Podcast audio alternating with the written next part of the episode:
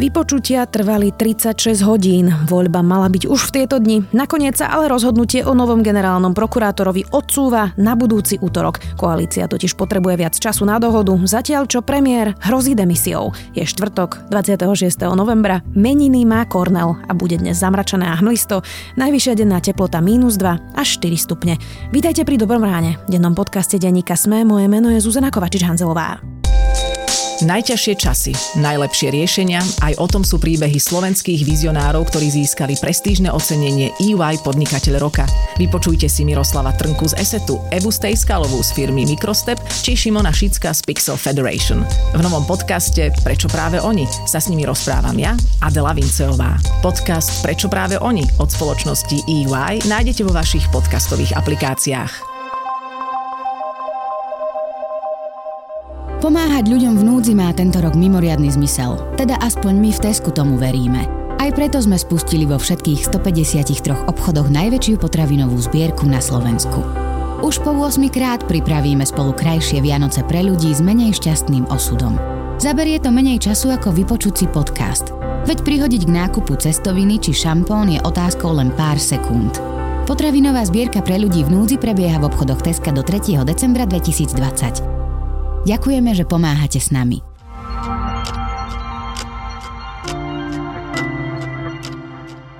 A teraz poďme na krátky prehľad správ. Monika Jankovská sa priznala, bývalá štátna tajomníčka ministerstva spravodlivosti v stredu celý deň vypovedala na Nitrianskej NAKE. Priznala sa k trestnej činnosti a vypovedá svoju verziu týchto skutočností. Jankovská je vo väzbe v rámci akcie Búrka, obvinená je aj pri akcii Výchrica. Podozrivá je z podplácania sudcov a ovplyvňovania rozhodnutí. O odvolaní v kauze vraždy Jana Kuciaka a Martiny Kušnírovej bude na Najvyššom súde pojednávať Senát 2T v zostave Peter Paluda, Dana Venkeová a Iveta Macejková. Senát bude rozhodovať o rozsudku, ktorý oslobodil Mariana Kočnera a Alenu Žužovú. Školy sa od pondelka otvárať nebudú. Minister školstva Branislav Greling hovorí, že sa to nestíha. Vláda zatiaľ stále hľadá kompromis, aby sa žiaci druhého stupňa a stredoškoláci mohli vrátiť ešte pred Vianocami. Najreálnejší termín je, že by nastúpili na dva týždne od 7. decembra. Smer podáva návrh na mimoriadnu schôdzu o vyhlásení referenda. Chce, aby parlament prijal uznesenie o referende. V opačnom prípade by strana musela zozbierať 350 tisíc podpisov. Referendum by Robert Fico chcel o predčasných voľbách. Aby dokázal splniť úlohu od vlády, musel by Richard Sulík porušiť zákon. Nákup antigénových testov k 2. decembru tohto roka teda ministerstvo hospodárstva nestihne. Richard Sulík to už listom oznámil premiérovi Matovičovi.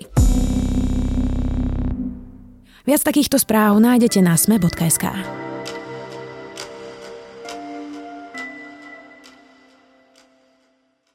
Premiér sa vyhráža demisiou už po tretí raz za 8 mesiacov jeho vlády. Tentokrát pre voľbu generálneho prokurátora a spory v koalícii. V parlamente sa už schyluje k jednej z najdôležitejších volieb v histórii.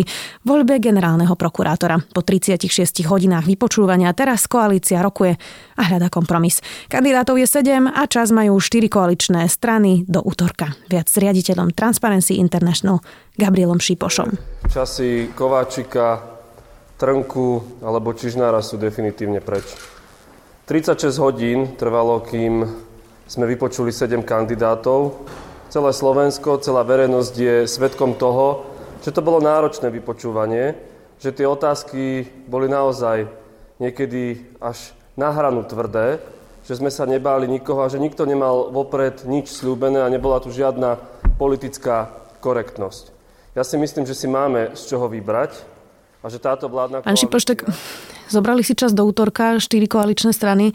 Myslíte si, že je to také ťažké z tých siedmých vybrať? Je to naozaj ťažké. Ja som aj rád, že si zobrali viac. Nedáme ani zmysel, že vypočúvanie fakt trvalo dlho a vznikli tam nové otázky o rôznych kontaktoch, o, o tom, kto hovorí pravdu, nehovorí pravdu a voliť o deň, dva, tri sa mi zdá akože nepatričné, čiže aspoň ten týždeň sa mi zdá, že, že to je dobré rozhodnutie. Vy by ste si koho vybrali? No, veľ, veľmi ťažko sa naozaj rozhoduje. Uh, moji traja kandidáti sú pani Žilinka, Kliment a Šanta. Uh, u nich vidím veľmi, veľmi malé rozdiely a v podstate u každého nejaké riziko. osobnostné skôr. Tak si pomenujme tie rizika. Kliment? No, pardon, tak do, dopoviem, že, že asi, asi dnes by som povedal, že meno Žilinka, ale, mm-hmm. ale naozaj je to tak zo dňa na deň, že, uh, že veľmi ťažko sa rozhoduje fakt nie o, o, o tej minulosti, ale skôr o tej, o tej budúcnosti. To riziko, či sa pretaví v skutočnosť alebo nie. Dobre, čiže poďme ku každému. Tie rizika. Čiže sudca Kliment, je to sudca Najvyššieho súdu. U neho sú práve podľa mňa tie rizika Šťastie je to tá spolupráca s ostatnými, predsa len nie je prokurátor, čiže aj z toho vypočúvania, ale vlastne z minulosti vieme, že je to taká mm, tvrdšia povaha a, a u nás ja si myslím, že to celkom dôležité vedieť vychádzať s ľuďmi. Ja si myslím, že ten nový človek tam bude robiť nenazval tam čistky, ale v zásade musí byť naozaj tvrdý a férový voči ostatným, ale aj vedieť vychádzať s tými ľuďmi. Čiže z tohto pohľadu si myslím, aj, aj to manažovanie môže byť nejaké riziko. No a z toho vypočúvania je jasné riziko, aj, aj teda sme to už vedeli predtým, tá spolupráca s Petrom Totom um, je podľa mňa naozaj chyba úsudku. Um, dobre, už už zase sa zdá, že, že ani náhodou nie sú kamaráti alebo by, by nikdy nespolupracovali, ale je mi to naozaj zvláštne, že sa pri spracovaní alebo vysvetľovaní tej kauzy Cervanovej dohodol práve s človekom, ktorý šeredne zlyhal v minulosti. To boli rizika teda pri hm, sudcovi Klimentovi a ešte ste spomenuli pána Šantu a pána Žilinku. Pána Šanta má z týchto troch e, najslabší príbeh vzdoru moci, by som povedal. A, a to naozaj stále hovoríme, že toto sú všetci tí siedmi kandidáti v zásade v nejakom momente vytrčali z toho rádu. Čiže to, to, Čiže to nie, sú iba nejaké otiene toto. To, to sú naozaj, mhm. naozaj otiene. A o to je to podľa mňa ťažšie, lebo vlastne sa snažíme nejako z tej minulosti, z tých výrokov odvodiť, čo o dva roky alebo o tri roky pri ťažkej kauze, alebo možno pri výmene novej, pri príchode novej vlády že ako budú schopní odolávať tým tlakom. Čiže naozaj to taká hra, to, to ste veľmi dobre povedali, že, že to sú fakt otiene, ktoré to skôr hádanie do budúcnosti. Čiže ten pán Šanta nemá podľa mňa taký silný príbeh vzdoru, že neprežil si taký silný tlak a neukázal zatiaľ, že že naozaj sa tomu nepodvolí a trošku ma tam mm, vyrušovalo jeho trvanie na tom, však si robil svoju prácu, že však pozrite sa, mám výsledky až, až ma to naozaj iritovalo v tom, že, že, že preboha však každý občan má nejaké povolanie a my tiež nie sme na to, aby sme, vidíte na ulici, že niekto niekoho bije alebo neviem, týra zviera.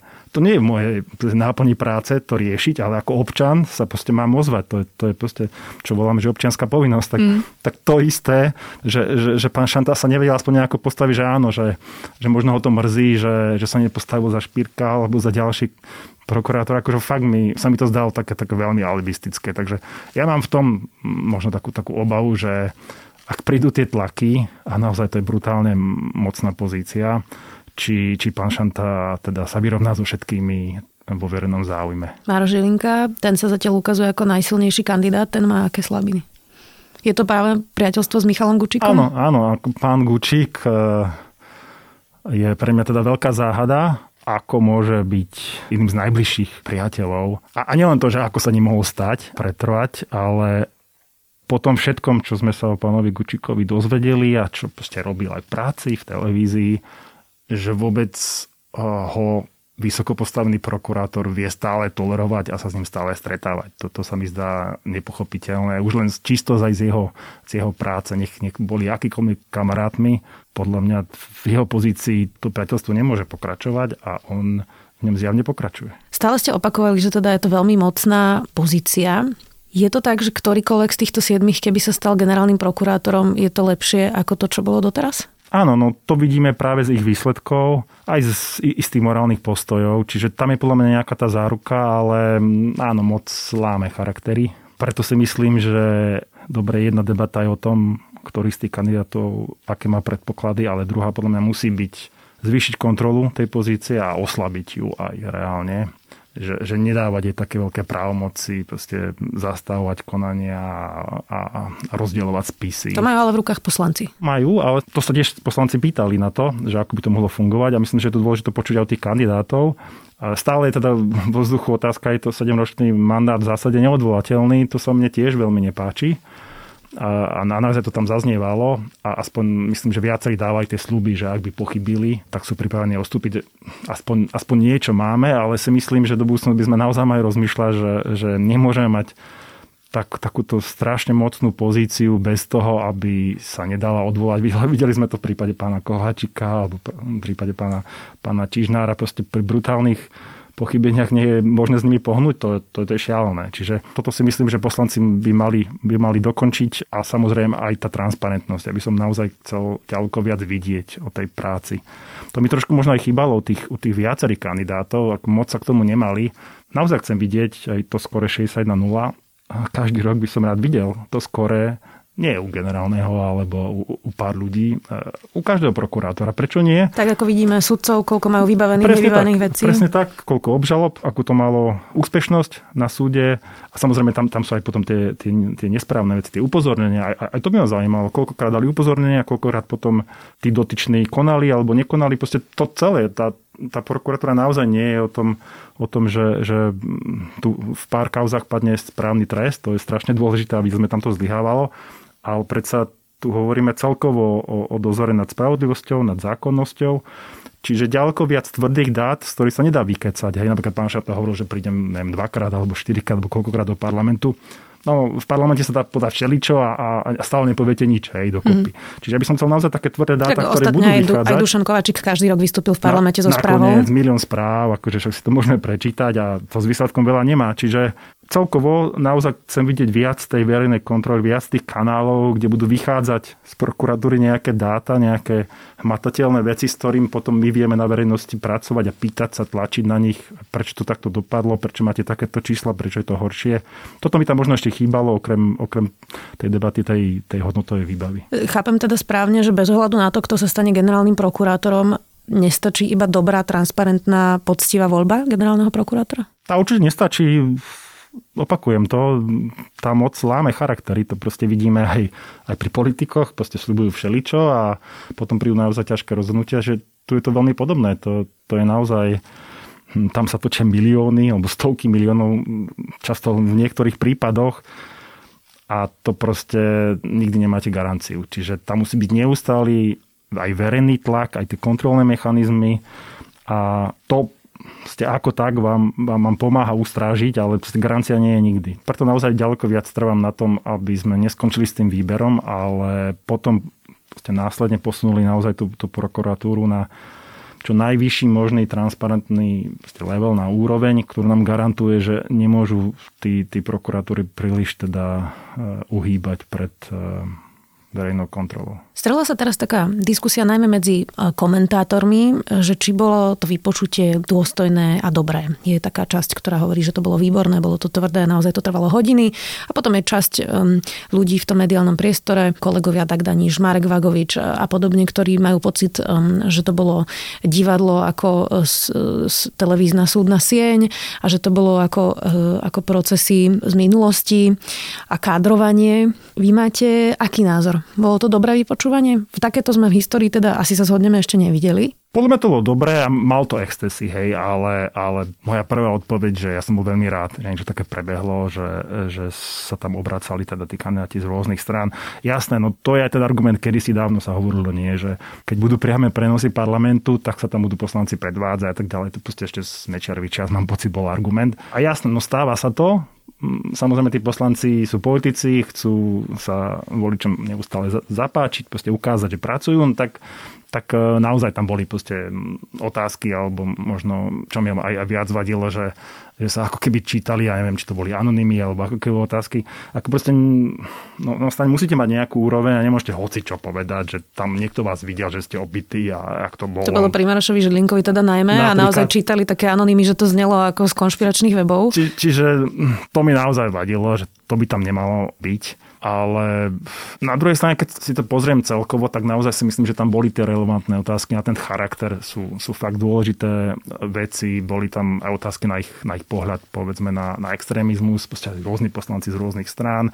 Čiže si myslím, že, že, že tie kľúčové veci tam zaznievali. Možno ja by som trošku viac chcel vedieť o tej transparentnosti, ale hej, aj, aj také otázky padali ohľadom tých plánov a tak ďalej. Čiže celko ja si myslím, že ja som veľmi rád, že ma to naozaj tešilo, že niečo také prebehlo. že to má svoje muchy. Možno ešte ďalšia vec okrem, okrem toho vypočúvania. To je, viete, to je ako politická kultúra. No, tak keď sa politici správajú všelijako aj, aj pri iných príležitostiach, tak aj pri vypočúvaní. Akože budú, budú možno hrať e, príliš na seba. Čo mi tam možno trošku vadilo pri tom systéme, e, sú tie nominácie. Keď si si všimli, tak napríklad aj, aj pani Šanta Žilinka proste ako keby museli ísť za, za poslancami, o ktorých nikto nehovorí, že sú autority v týchto témach. Aby ich nominovali. Aby vôbec dostali tú nomináciu. To sa mi zdá naozaj smiešne. Mm-hmm. A potom samozrejme sa vytvára tá závislosť, hej, že teraz čo, akože je to sympatia, či ešte musíte akože niečo slúbiť, alebo čo, ako to, to sa mi zdá naozaj nevhodné. Čiže Veľmi by som považoval, či tie nominácie vôbec nezrušiť. Nech sa, nech sa prihlási, kto, kto chce, prípadne pre aspoň nejako vyššie postavených prokurátorov a možno sudcov, pretože ako naozaj tie nominácie boli zvláštne z môjho pohľadu a na čo limitovať tú súťaž, keď mm. už vyberáme toho najlepšieho. Igor Matovič teraz eh, hrozil demisiou a povedal, že má teda informácie, že nie jeden z koaličných eh, partnerov sa možno dohaduje s opozíciou na zvolení, zvolení niektorého z kandidátov. Špekulovalo sa, že či teda to to je adresované Borisovi Kolárovi a Sme rodina. E, a práve ich kandidátovi, teda Marošovi Žilinkovi. Nechajme ale teraz bokom túto konšpiráciu, to si koalícia musí vyriešiť sama za zatvorenými dverami. Človek si ale spomenie teda na situáciu, v ktorej bola Iveta Radičová, keď sa teda volil generálny prokurátor a parlament takmer zvolil Dobroslava Trnku, chýbal tam len jeden hlas, dokonca ho navrhol poslanec SDK, prosto spolustranník Ivety Radičovej Stanislav Janíš. Vtedy bola voľba tajná a naozaj sa do poslednej chvíle nevedelo, ako to dopadne a doteraz nevieme, že kto vlastne hlasoval za toho Dobroslava Trnku, aj keď môžeme to šípiť. Má v tomto Igor Matovič podstatne jednoduchšiu situáciu aj v rámci vyjednávania práve preto, že tá voľba bude verejná a že sa nemôžu diať takéto pokutné veci, že koaličný partner prípadne by aj deklaroval, ja budem voliť kandidáta číslo A, ale potom za plentou by volil kandidáta číslo F a zrazu by sme sa tu ocitli s nejakým čudným výsledkom, ktorý nikto nečakal? Áno, to je vlastne tá ďalšia nová vec, že, že ešte aj hlasovanie teda finálne je verejné a podľa mňa je to dobré, podporuje to tú zodpovednosť tých ľudí, aj limituje tie hry. Čiže z tohto pohľadu si myslím, že je to, že je to naozaj dobrá vec. Budeme vedieť, e, kto za tých e, ľudí hlasoval a vieme potom vyvodiť tú zodpovednosť. Áno, z pohľadu tej politickej dynamiky a a tých rozieb. No, sú to také hry, ako veľmi, veľmi ťažko to čítať. E, neviem, ak je to pravda, tak keď sa tá opozícia môže skúsiť zahlasovať za všetkých, nejako si rozdeliť hlasy. Alebo ste... Zároveň Maroš Žilinka asi nie je Dobroslav Trnka, na tom sa zhodneme. Určite nie a to sa ešte aj vraceme k tej minulosti, že pri všetkých tých top kandidátoch, ktorý som pomenoval, tak e, sú isté pochybnosti, ale si myslím, že nikto nedal na stôl nejaký dôkaz, že dobre, si kamarát s Kučíkom a a tu si rozhodol takto v prospech jeho alebo jeho klientov a kamarátov a nič také nevidíme ani, ani u Klimenta alebo, alebo Šantu. Takže z tohto pohľadu si myslím, že nie, že by som sa to neobával, ako som spomínal, proste tie tlaky budú stále veľké, ale si myslím, že sme ďaleko komfortnejšej situácii a už aj tam, tam nemáme žiadneho trnku alebo, alebo, alebo ani čižnára. Máme tam, myslím, že veľmi, veľmi slušných kandidátov, ktorí dávajú väčšiu dôveru, že, že nezlyhajú v budúcnosti. Ešte nás bude čakať potom voľba špeciálneho prokurátora a 1. decembra o 11. teda zistíme, či poslanci v prvom kole zvolia niektorého zo siedmých kandidátov, o ktorých sme hovorili. Gabriel Šipoš, riaditeľ Transparency International, vďaka. Pani poslankyne, vážení páni poslanci. Voľba generálneho prokurátora bude jedným z najdôležitejších rozhodnutí parlamentu v tomto volebnom období. Od ostatných hlasovaní sa líši v tom, že je nezmeniteľné. Toto hlasovanie sa nedá odvolať. Nedá sa vylepšiť pozmenujúcim návrhom. Ako poslanci máme len jeden pokus. A tento pokus na 7 rokov určí charakter a úroveň právneho štátu.